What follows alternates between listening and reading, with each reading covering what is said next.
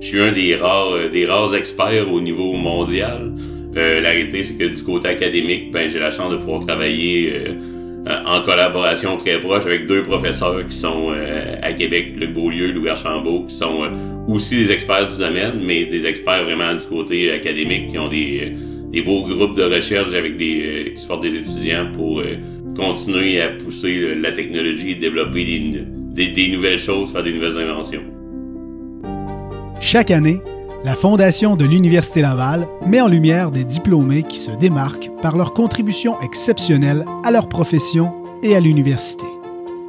Ils sont les remarquables. À travers une série d'entretiens, découvrez des diplômés de l'Université Laval aux parcours inspirants. Ces capsules sont une présentation de La Personnel, assureur de groupe auto, habitation et entreprise. Bonjour et bienvenue. Mon nom est Jean-Sébastien Sirois, diplômé en communication publique et maintenant conseiller en communication à la Fondation de l'Université Laval. Et j'ai le plaisir aujourd'hui de m'entretenir avec François Thériault-Proux, lauréat du prix Jeune diplômé 2023. Avant d'amorcer l'entretien, laissez-moi vous présenter quelques faits saillants de sa jeune et brillante carrière.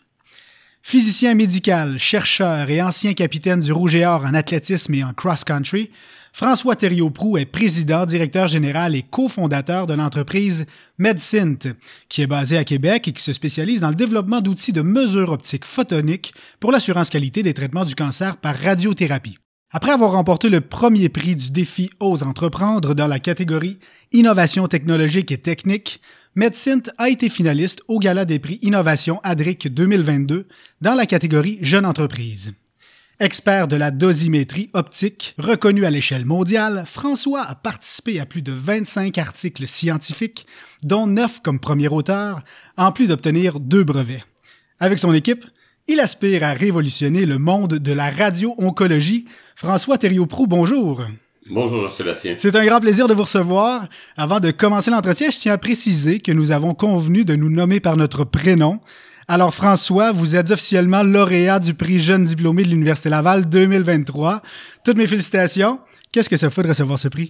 Euh, ben, premièrement, merci. Euh, c'est évidemment un immense honneur. Premièrement, d'être encore reconnu comme étant jeune, mais surtout d'être reconnu pour euh, ben, mes réalisations par une institution à laquelle je dois beaucoup à travers euh, un nombre de diplômés euh, impressionnant, j'ai euh, fait mes petites recherches ce matin, puis c'est comme plus de 10 000 diplômés par année, donc ça me sidère encore un peu d'avoir été choisi.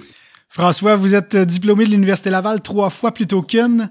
Vous avez un baccalauréat en génie physique, une maîtrise en neurobiologie et un doctorat en physique. Quels souvenirs gardez-vous de vos études à l'Université Laval et comment les connaissances acquises et même les rencontres que vous y avez faites ont-elles eu un impact dans votre vie? Euh, les connaissances, c'est une chose euh, importante, mais je dirais euh, plus mineure dans la totalité de l'œuvre. les expériences de vie, surtout les personnes rencontrées en cours de route, je dirais que c'est ça qui a eu le plus grand impact dans mon évolution et dans mes choix tant personnels que professionnels. Euh, la beauté de la chose, c'est que j'ai la chance d'être encore en contact avec plusieurs anciens collègues de classe, collaborateurs, coéquipiers, professeurs, puis surtout un point commun à tout ce beau monde, des amis. Vous avez été capitaine du club d'athlétisme et de cross-country du Rouge et Or. Parlez-moi de votre expérience en tant qu'étudiant athlète et de cette conciliation entre sport de haut niveau et études universitaires. Euh, premièrement, j'ai eu la chance de joindre la grande famille du Rouge et Or et dans, en fait, découvrir que j'avais des aptitudes pour l'athlétisme et le cross-country en début de parcours universitaire, ce qui est euh, quand même euh, un peu hors du commun. Et puis ça représente effectivement des superbes années de ma vie, desquelles je garde d'excellents souvenirs, puis en fait aussi d'excellents amis. par rapport à ce qui est de la conciliation sport et études de haut niveau, parce que dans, dans les faits, c'est c'est les deux en même temps. C'est euh, la chance de pouvoir faire de, de, la recherche, des études. Euh, je pense qu'on a une belle offre à l'Université Laval. Et du côté sportif, avoir un écosystème autour de nous qui est qui est incroyable. Puis en fait, surprenamment, je dirais que c'était probablement les années où c'était le plus facile de d'avoir cette conciliation là parce que dans les faits, euh, j'avais un groupe d'entraînement de 30 à 40 personnes qui vivaient à peu près la même chose en même temps, tout le monde un peu, un peu sur la même routine. Euh, dans la réalité des choses, euh, je pense que j'ai assez de mes deux mains pour euh, compter le nombre de fois où j'ai eu à faire des jogs ou des entraînements tout seul. Donc, euh, chose qui est pas nécessairement la réalité lorsque tu tombes dans le, dans le milieu du travail, puis que mm-hmm. Trouver euh, la motivation et l'équilibre, c'est un autre défi, disons. Donc, euh, que la conciliation était relativement facile, mais surtout un, sacré beau triple. Après votre doctorat en physique à l'Université Laval, François, vous avez fait des recherches postdoctorales dans l'un des plus grands centres de cancérologie aux États-Unis, à l'Université du Texas. D'abord, qu'est-ce qui vous a incité à consacrer une partie de votre vie à la recherche et comment l'occasion de poursuivre votre carrière de chercheur aux États-Unis s'est-elle présentée? Ben ça, c'était un plan qui était bien défini depuis mon tout jeune âge, qui a été suivi à la non, non, pas vrai, pas Dans les faits, je dirais que c'est une, succession de hasards, de circonstances qui m'ont amené là-bas. Puis en même temps, ben j'aime penser que j'avais un peu cette soif de sortir du chemin euh, plus standard en dedans de moi. Euh, ça, puis le fait que je suis un, en bon français, un tripeux de baseball et football américain. Donc, euh, disons que j'ai été bien servi de, de ce côté lors de mon périple aux États-Unis. Oui. Mais, euh, mais bon, pour en revenir à, à la réelle question, euh, pour faire une histoire courte avec une histoire longue, ben, j'ai goûté à la recherche euh, au domaine de la physique médicale euh, lors d'un stage d'été avec le professeur Luc Beaulieu. En fait, je pense que j'étais à ma deuxième année, deuxième année de bac en génie physique. Puis quelques années plus tard, alors que je finissais ma maîtrise en neurobiologie, que j'ai toujours avec des guillemets, c'est de la physique appliquée aux neurosciences. Euh, ben, comme tout bon étudiant, j'en étais à me demander, bon, qu'est-ce que je fais avec, qu'est-ce que je fais de ma vie? Euh, c'est what's next? Puis, euh, c'est là, en fait, que un étudiant que j'avais rencontré, qui lui était au doc quand j'étais étudiant d'été, euh, m'envoie un courriel pour me dire Hey, je, je, suis à Houston, au Texas, dans un gros centre de cancérologie, le MD Anderson Cancer Center mon superviseur se cherche des nouveaux étudiants, j'ai entendu dire que t'étais à, à la fin de ta maîtrise, euh, on peut-tu se parler? C'était une super belle opportunité puis un super beau projet. Le seul petit hic dans tout ça, c'est que la, le deadline pour euh, les applicants internationaux était exactement ce jour-là, pur hasard. Donc, euh, vous comprenez que de monter un dossier, ça se fait pas un mhm. jour. Fait que là, j'ai comment ah, quel beau rêve qui vient de... de passer à côté. qui vient, qui vient de, de, de, qui vient de tomber à l'eau aussitôt. Puis, euh, mais euh, quelques jours plus tard, je reviens chez moi, puis j'ai un message sur mon sur ma boîte vocale, sur mon répondeur, parce que dans ce temps-là, il y avait des, des lignes fixes puis des boîtes vocales. Puis c'était Luc, Luc Beaulieu, le professeur avec qui j'avais fait un message, qui me dit Hey, peux pas croire que t'aies pas pensé à ça. Euh, l'idée d'aller à Houston ou à Anderson, euh, au Anderson, ben, ça pourrait se faire en collaboration entre l'Université Laval et l'Université du Texas. je pourrais être ton directeur, Sam, Sam Bédard là-bas, le co-directeur. Il y aurait moyen d'organiser quelque chose, on peut se parler. Fait que je dirais que beau hasard de vie, puis, euh, puis ben, ultimement, ben c'est c'est ce qui est arrivé. J'ai fait mes premières années ici à Québec, en, euh, à l'Université Laval, fait mes cours au début du projet de recherche, pour ensuite euh, aller à Houston pour un projet de deux ans. Projet de deux ans euh, duquel je suis revenu quelques sept années plus tard. sept ans? Ah ouais. donc, Doc s'est prolongé un petit peu plus parce que on avait décidé de, de, de mettre l'emphase sur une, une technologie un peu différente. Puis euh, par la, mais aussi par la suite, euh, j'ai eu la chance de rester euh, dans la chance de pouvoir faire un postdoctorat là-bas pour continuer à travailler sur la technologie. Et, pour le volet, disons, consacrer une partie de votre vie à la recherche, qu'est-ce qui vous attirait dans le volet recherche, justement? dans le volet recherche, en fait, ben tu sais, ça revient un peu, je pense, à mon allergie au statu quo, c'est-à-dire de pouvoir pouvoir repousser les limites, pouvoir euh, comment faire pour euh, comment faire pour faire plus.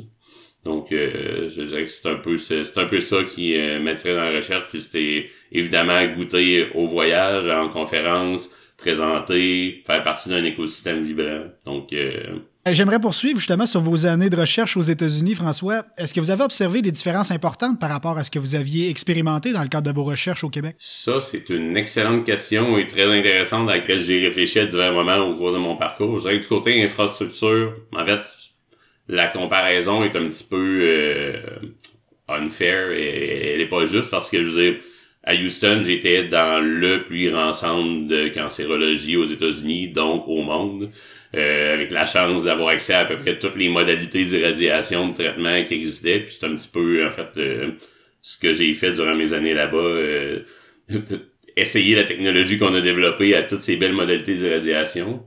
Ceci dit, pour ce qui touche au projet de recherche en tant que tel, au support, à tout ce qu'il y a autour de d'un projet de recherche, mes collègues étudiants et tout ça. Je dirais que de ce côté-là, c'était relativement euh, du pareil au même. Je dirais qu'on n'a pas nécessairement, euh, on n'a rien à envier à nos euh, à nos voisins du mhm. sud et ailleurs.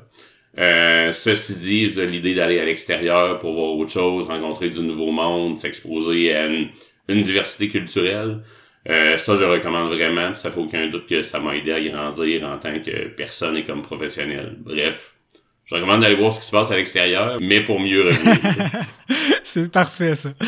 François, vous êtes euh, aujourd'hui l'un des très rares experts au Québec en dosimétrie. Parlez-nous de votre domaine. La dosimétrie s'intéresse à quoi comme objet d'étude et quelles sont ses applications? Euh, la dosimétrie à scintillation, dans notre cas, en fait, c'est euh, dans les faits l'utilisation de l'optique photonique afin d'améliorer les mesures de dose de radiation. Dans mon cas, particulièrement celle impliquée pour le traitement du cancer par radiothérapie. Euh, peut-être juste un petit point de, euh, de précision euh, dans les faits. Effectivement, je pense que je suis un des rares des rares experts au niveau mondial. la réalité, c'est que du côté académique, ben j'ai la chance de pouvoir travailler en collaboration très proche avec deux professeurs qui sont à Québec, Luc Beaulieu, Louis Archambault, qui sont aussi des experts du domaine, mais des experts vraiment du côté académique qui ont des des beaux groupes de recherche avec des qui supportent des étudiants pour continuer à pousser la technologie et développer des, des, nouvelles choses, faire des nouvelles inventions. François, en 2018, vous cofondez l'entreprise MedSynth. Comment vous est venue l'idée de vous lancer en affaires et comment s'est déroulée la transition entre votre carrière de chercheur et celle d'entrepreneur? Euh, je pense que l'envie de me lancer en affaires, ou du moins de me lancer dans un projet d'envergure, je l'avais en dedans de moi. Euh, ceci dit, je dirais que c'est le développement d'une technologie brevetée au cours de mon doctorat c'est avéré être la bougie d'allumage à tout ça. Euh, mais là, j'aimerais briser un mythe. C'est beau d'avoir une belle technologie.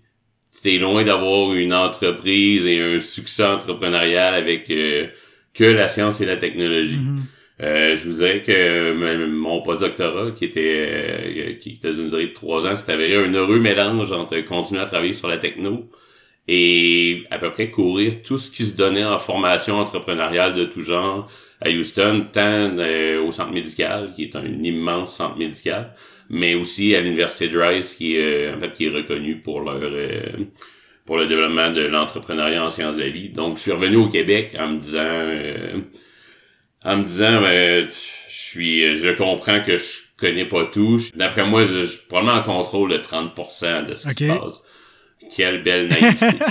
euh, je peut-être qu'un pour cent était, était, euh, était, un meilleur, euh, était, était, plus juste, puis je veux dire, c'est un apprentissage euh, au jour le jour, mais euh, mais un parcours qui est des plus motivants et des plus intéressants. Donc, Parfait, on vient d'aborder l'élément déclencheur qui vous a incité à démarrer votre entreprise. Maintenant, parlez-moi de ce que fait Médecine exactement. Quel est votre marché?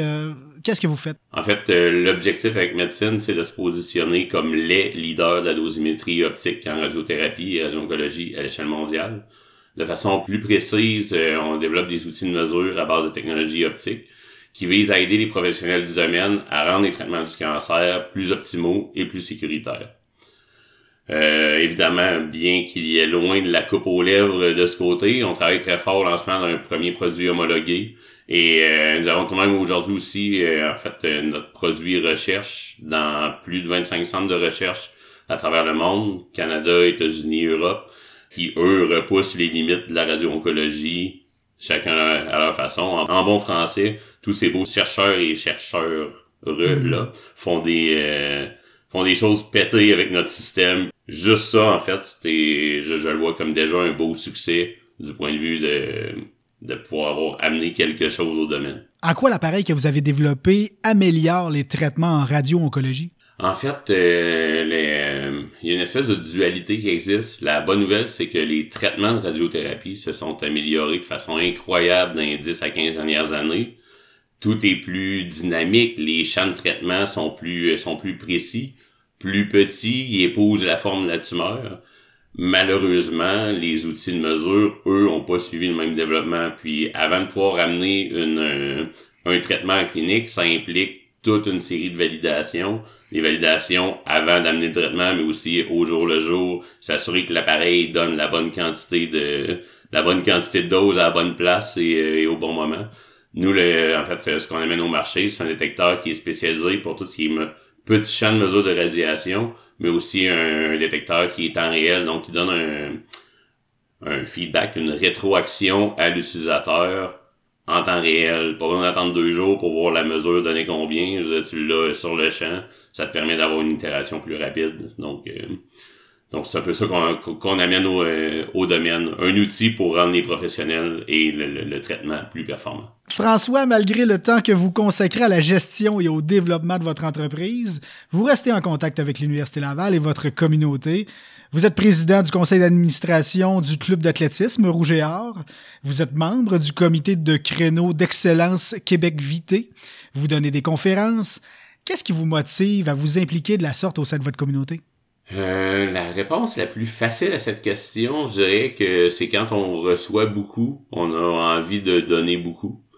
Euh, ceci dit, je crois que ma motivation va plus loin que ça. Euh, on parlait plutôt des différences entre le milieu américain et celui euh, canado-québécois. Je veux pas, je, veux pas tomber dans la, la, la, la, politique ici. Mais du côté de la recherche, une de mes réalisations, c'est qu'on a ici un potentiel humain qui est incroyable. Puis ça, peu importe le domaine, qu'il soit sportif, artistique, académique ou industriel, entrepreneurial. Mais il faut réussir à l'exploiter, puis peut-être pas en appliquant un modèle clé en main emprunté à nos voisins du Sud. Mhm.